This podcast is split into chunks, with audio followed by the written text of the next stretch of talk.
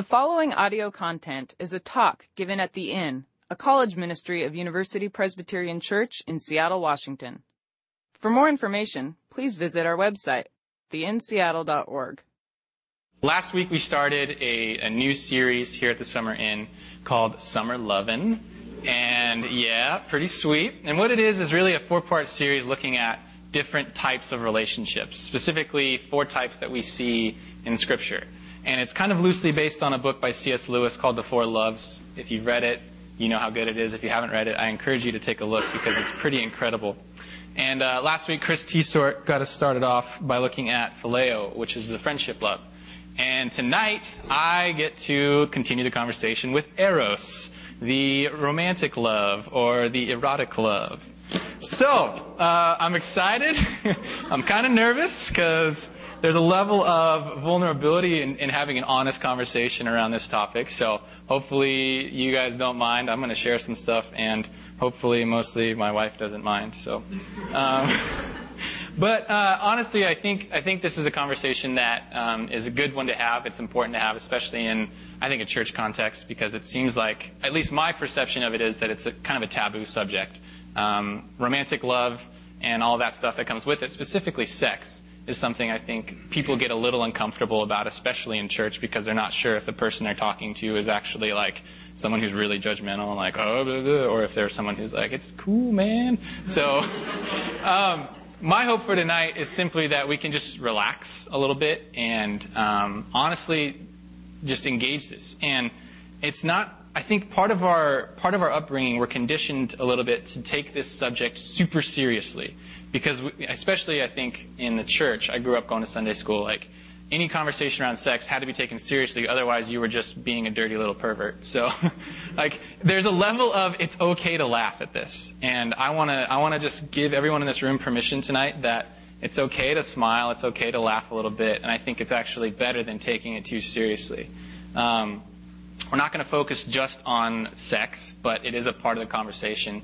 And I really like what C.S. Lewis says in, in the chapter of his book when he's talking about this.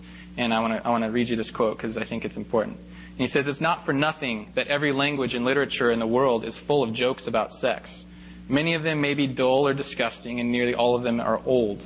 But we must insist that they embody an attitude to Venus, or sexuality, which in the long run endangers the Christian life far less than a reverential gravity.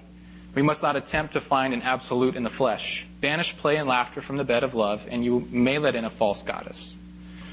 And I think that's a good thought because, like I said, I think we're told this needs to be a super serious conversation. And what that does is elevate sex to a place of you can't really, you can't poke holes in it or you can't poke fun at it because it's, it's this thing that you don't mess with and it's put on this pedestal and said, this is special more than anything else.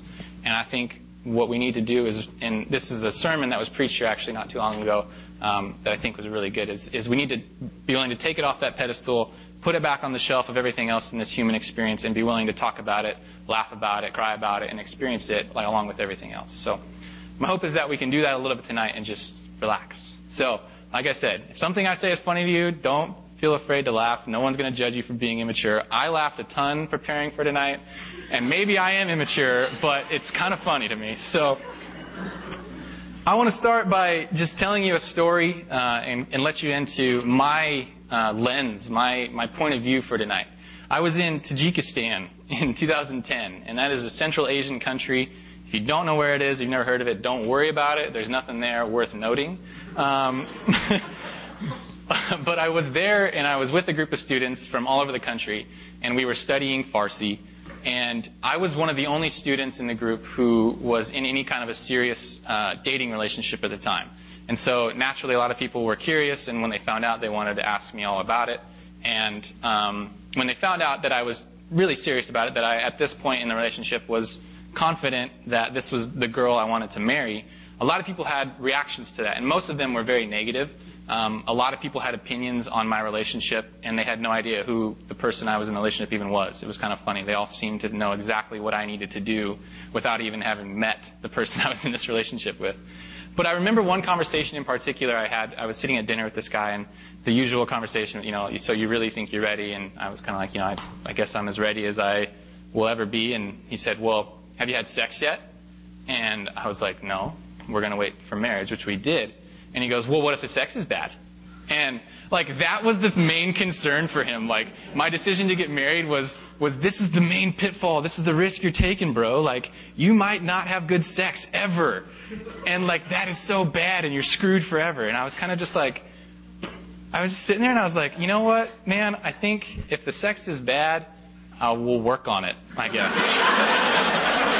because I grew up kind of with this with this understanding of sex as something that is good and that was given to us by God as a gift and it's something to be enjoyed in the right context. And I never was told that it's something that really held a relationship together. I was never brought up to believe that sex was the glue of a relationship or that it should be the glue of a relationship because honestly, now that I've experienced it myself, it, it doesn't stand up. It wouldn't be strong enough to hold a relationship together.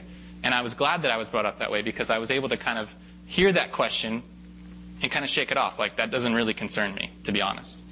But I, I share that with you because tonight, as I was preparing to talk about romantic relationships, I think it's important to understand where our culture comes from and what we're brought up to believe about them and what I think um, real experience tells us about them. I think our culture would have us believe that romantic relationships, that eros, really are about the physical component, that the sex in a relationship is the best and most important part of a romantic relationship. And I think my question to that assumption is simply, is there not more to it than that? Is there not more to us than our sexuality? Is that really the best thing that we have to offer another person is simply our sexuality? And I think the obvious answer to that question is yes, there's more to it than that. And that you have more to offer than that. And if you don't believe that, let me tell you, you do. You have much more to offer someone than just your body and your physicality, your sexuality, okay? And I think relationships have a lot more to them than that. My experience with with eros, with romantic relationship, which I am I'm married now and it's been almost a year, so I'm not I'm not an expert, but I, I have some experience with this, and so understand that. Um, my experience with this has led me to a place of thinking that the physical connection between two lovers is merely the surface of the relationship. It's an expression of something that is running much deeper in the relationship. Okay? So when we're talking about eros, when we're talking about being in love with someone, we're talking about connections that are much deeper and much better than a physical connection. And I think true eros, what, the, what it's really about, is really about being known and knowing someone at the deepest level, to the very core of who you are and who they are. And that's the idea I want to talk about tonight. It's probably not an idea that's brand new to you. You've probably heard a lot of what I'm going to say tonight, but I think I'm hoping my experience might shed some new light on it. Maybe you've heard this talk from older people a lot. People who are 40 and telling you, you know, here's, here's what you really need to know. And it's really easy to brush that off and kind of be like, well, you don't really know what I'm going through. But I'm a younger guy, and maybe that will shed a different light on it for you. So my hope is just to kind of share my experience with it. And that's what I'm hoping for tonight. Before we get into it, though, I'm going to pray because I know I need it, and I'm assuming everyone in this room does. So pray with me. God, thank you for tonight. And thank you for the opportunity to be here. Thanks for bringing everyone here safely and for the, um, the reality that we, we are beings who, who appreciate romance, who, who love one another, God, and who desire one another um, in a way that um, goes to the deepest parts of us, God, that we are, we are made to appreciate um, someone in that way. And, and that that experience is one that can be life giving and can be fulfilling, God, and that um, we, we get to enjoy that with someone else. And so I pray tonight as we talk about this, this love, this relationship, this type of, of relationship, God, that you would um, reveal yourself to us in ways that we never thought, in ways that maybe we were um, unsure if you even, if you even um, operated, God. And that we would be able to just honestly reflect on, on where we are in this, God. So be with us tonight. In I pray. Amen. Um, okay, so I kind of want to dive in. But before we, before we get into the text tonight, I want to, there's a little tidbit about this that's kind of interesting. Eros of the four loves in this series is actually the one type that's never mentioned explicitly in Scripture. The word Eros does not appear in the Bible. But there are examples of it in Scripture, and that's what we're going to look at tonight. We're going to look at a book called Song of Solomon, which I think most of you have probably heard of if you've ever read a Bible or looked some through it. It's kind of the book, at least in my experience when I was in junior high, that you turn to to laugh and kind of giggle about because it talks about boobs and things like that. So um, it's kind of a book I think that people don't take that seriously, or they they're afraid to really dig into it because it talks about sex. So um, I want to look at it, but it's important to note that this book is written in a poetic style.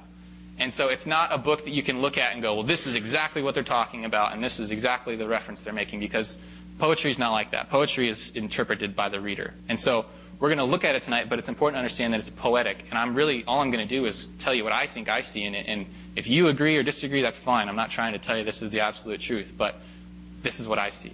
The other important thing about poetry is that it's supposed to be read expressively, right? I mean, it conveys emotion. And so, Rather than me just standing up here and trying to do that and looking like an idiot, we're going to have a group read. Everyone's going to read, okay? So, there's two parts in this book. There's actually three, but there's going to be two parts we see tonight. There's a man and there's a woman. And this is a poem, a love poem between them. And it's really, imagine you're trying to convince this person who you love. Imagine someone you actually are in love with or maybe want to be in love with. You're trying to convince them how you feel about them, right? That's the emotion you need to read this with tonight, okay? So guys, you're going to read the man. Right? Pretty simple. And girls, you're going to read the woman. And we're going to go through this and then we're going to talk about it, all right? So there's some lines in here that might feel a little weird. Just read them out loud, express it, and we'll get through it, all right? So go ahead and put it up. All right, starting with the guys. You are so beautiful, my darling. So beautiful. And your dove eyes are veiled by your hair as it flows and shimmers like a flock of goats in the distance, streaming down a hillside in the sunshine. Your smile is generous and full, expressive and strong and clean. Your lips are jewel red, your mouth elegant and inviting, your veiled cheeks soft and radiant. The smooth, lithe lines of your neck command notice all heads turn in awe and admiration. Your breasts are like fawns, twins of a gazelle, grazing among the first spring flowers. The sweet, fragrant curves of your body, the soft, spiced contours of your flesh invite me and I come. I stay until dawn breathes its light and night slips away. You're beautiful from head to toe, my dear love. Beautiful beyond compare. Absolutely flawless. You've captured my heart, dear friend. You looked at me and I fell in love. One look my way and I was hopelessly in love. Dear lover and friend, you're a secret garden, a private and pure fountain. Body and soul, you are paradise. All right, ladies, your turn. I'm not going to read this one, so you got to lead yourself. My dear.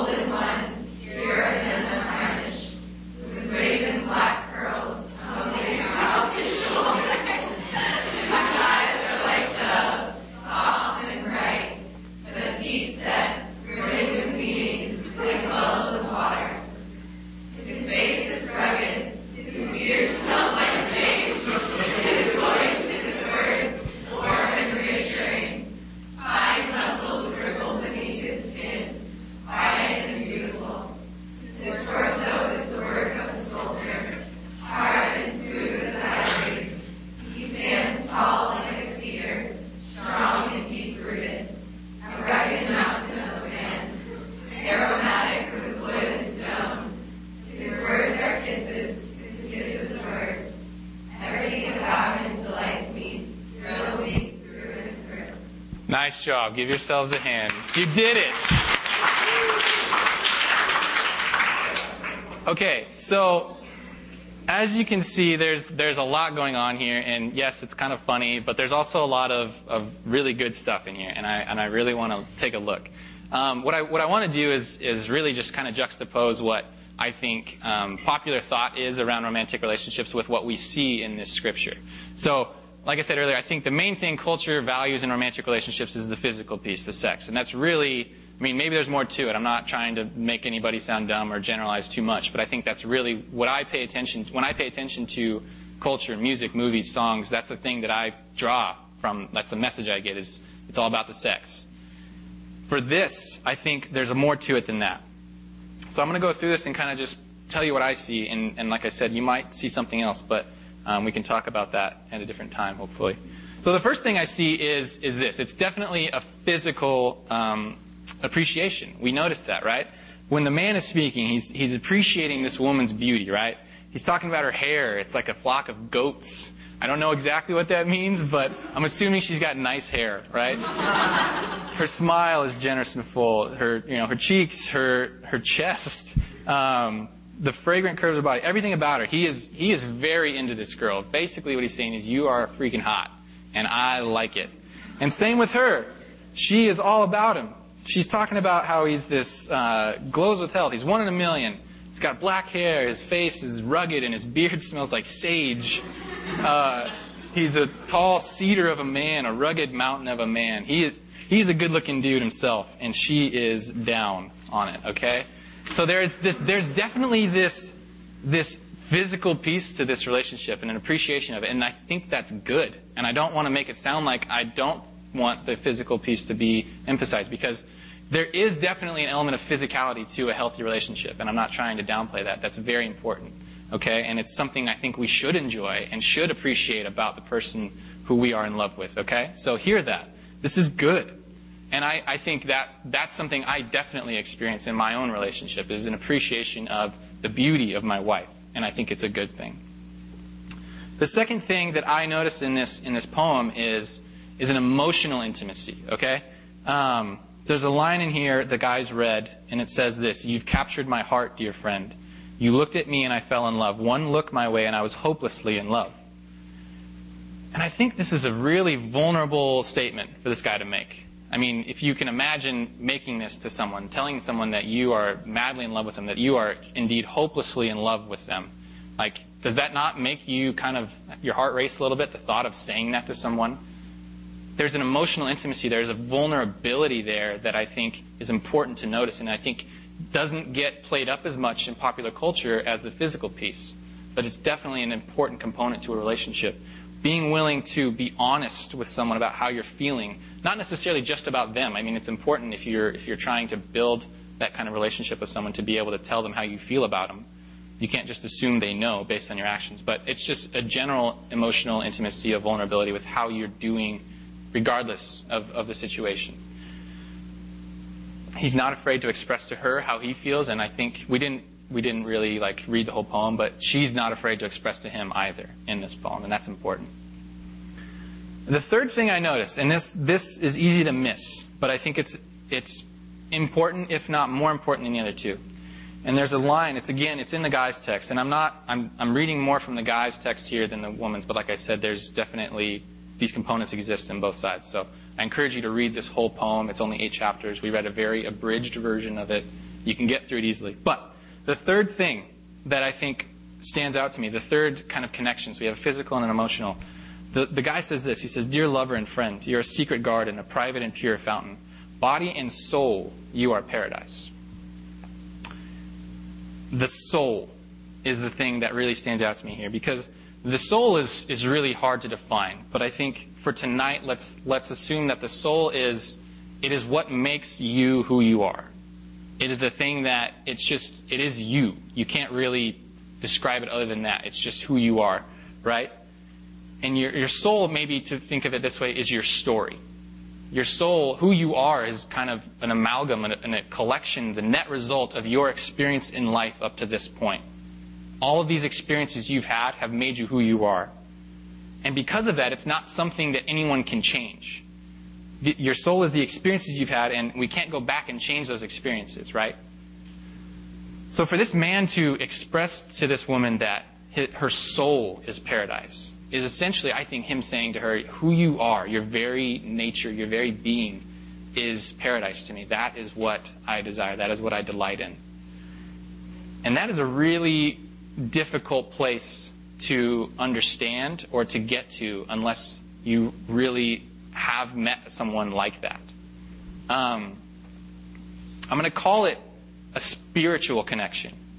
Okay? And I'm not calling it spiritual because it's a religious thing or they share some kind of faith. I'm calling it spirit because our soul is not, it's not a physical thing, alright? There's not like a part in our body that our soul is contained and it's not like a substance that you can extract. Like the soul is, it's there, but you don't, like, it's not like a substance. It's not physical. And it's not even necessarily something we can express in words, right? I mean, who this person is, you know, it's like, who are you? Tell me who you are. Like, there's no way any word is going to fully express to, to me or to you who I am or who you are, right? It's not even something you can fully put into words, but it is there. And when you meet that person who you fall in love with, when you meet that person for the first time, and you, you feel this, and people ask you, well, what is it? What is it about this person that you like so much? And you, you try to describe it, right? Well, uh, she, she's pretty, and she's got good, funny humor, and, uh, and you just sound like an idiot. And you're like, I cannot do this. I cannot tell you exactly what it is about them, but it's just them. They, I just like them. It's who they are, right? I think this is, this is the level at which we encounter true eros, a true romantic relationship, okay? The physical piece, the emotional piece, they're important. The, the third piece I'm talking about here, the spiritual piece, is where you really become all about that person. Okay? It's the point at which you desire not simply anything they can give you or do for you or anything, any kind of action. It's just their presence is what you desire. Okay, so there's these three levels to it. And originally I wanted to kind of paint a picture where I compared them and I ranked them and I said, you know, this piece is more important than this piece and this piece builds on this piece. But really, I think the reality is that a true romantic relationship, eros, is really it's a com- combination of these three elements, and they play together and they live together. They kind of build one another up in different ways. And, and so rather than trying to explain to you or convince you, you need to do this first and this first and that first, I really just, I want to tell you the way that I've experienced these. And, and maybe that'll shed some light on what pieces of, of relationship really are important.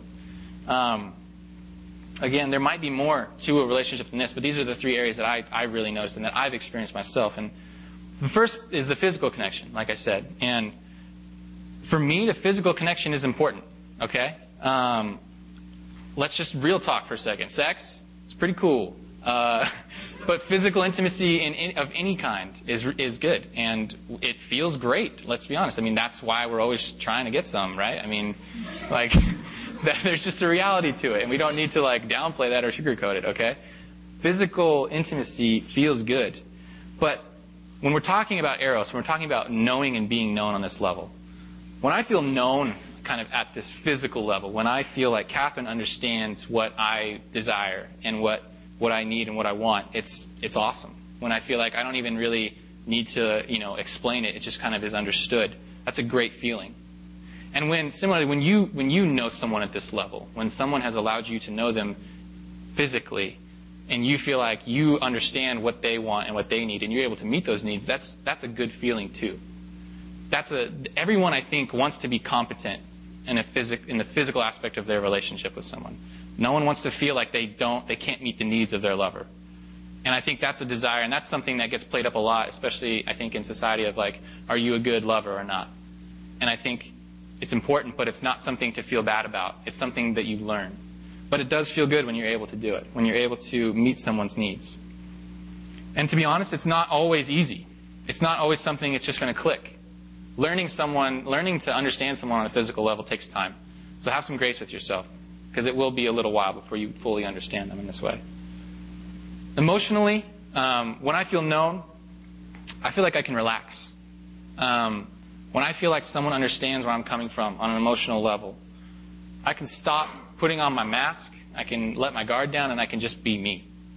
And that's a really good feeling. when I don't have to go home and pretend anymore, when I can just kind of say, you know what, I had a bad day. And Catherine is able to look at me and say, okay. And she gets it and she understands it and she validates it and says, I'm here for you. And even if you're mad at me, even if you're mad at the world, like, I'm here for you. And that's an amazing feeling. And that's one that I think I never would have guessed, but would almost, I think, feels as good or better than the, any physical connection you can have with someone. When someone is able to just look at you and say, I have your back in this. You're feeling this way, I'm with you. That is an amazing, amazing feeling, at least as I have experienced it. Um, and I think everyone knows, everyone has relationships in their life where they where they feel like they can't be themselves. You feel like I got to be a mask. I got to put a mask on when I'm around this person. I can't really let them in, and you know how exhausting that is. And I think it's the relationships where we know we can take that mask off and we can let that guard down. Those are where the those are the relationships we go to when we need rest and where we feel most comfortable. And that's the kind of relationship, that's the kind of emotional connection I think exists in a true, truly eros style of, of relationship. And it's cool for me when I feel like I can know Catherine on this emotional level because it's, it's, it's an exclusiveness. It's a level at which not everyone gets to know her. And that's something I appreciate personally when I feel like, you know, she lets me in in a way that no one else gets to go in. And honestly, if someone, if, if there was this kind of not exclu- if there wasn't this exclusiveness there, it would feel a little weird. It would feel like, why are you, why are you letting someone else in on this level and not me? And so when there's this emotional connectivity and there's this emotional exclusiveness, it, it feels, it feels like you're connecting with this person in a very special way. I'll also say that an emotional level, when you connect on an emotional level, the, the physical connection you experience is much stronger. And what that means simply is that when you're connecting on an emotional level, the sex is much better. um, and on the other hand, it works the other way. If you're trying to connect physically and you don't have the emotional piece there, it's going to feel weird. At least as I've experienced it. It feels empty. It feels awkward. It feels like this isn't what I thought it would be. This isn't at all what I'd hoped it would be. And that happens.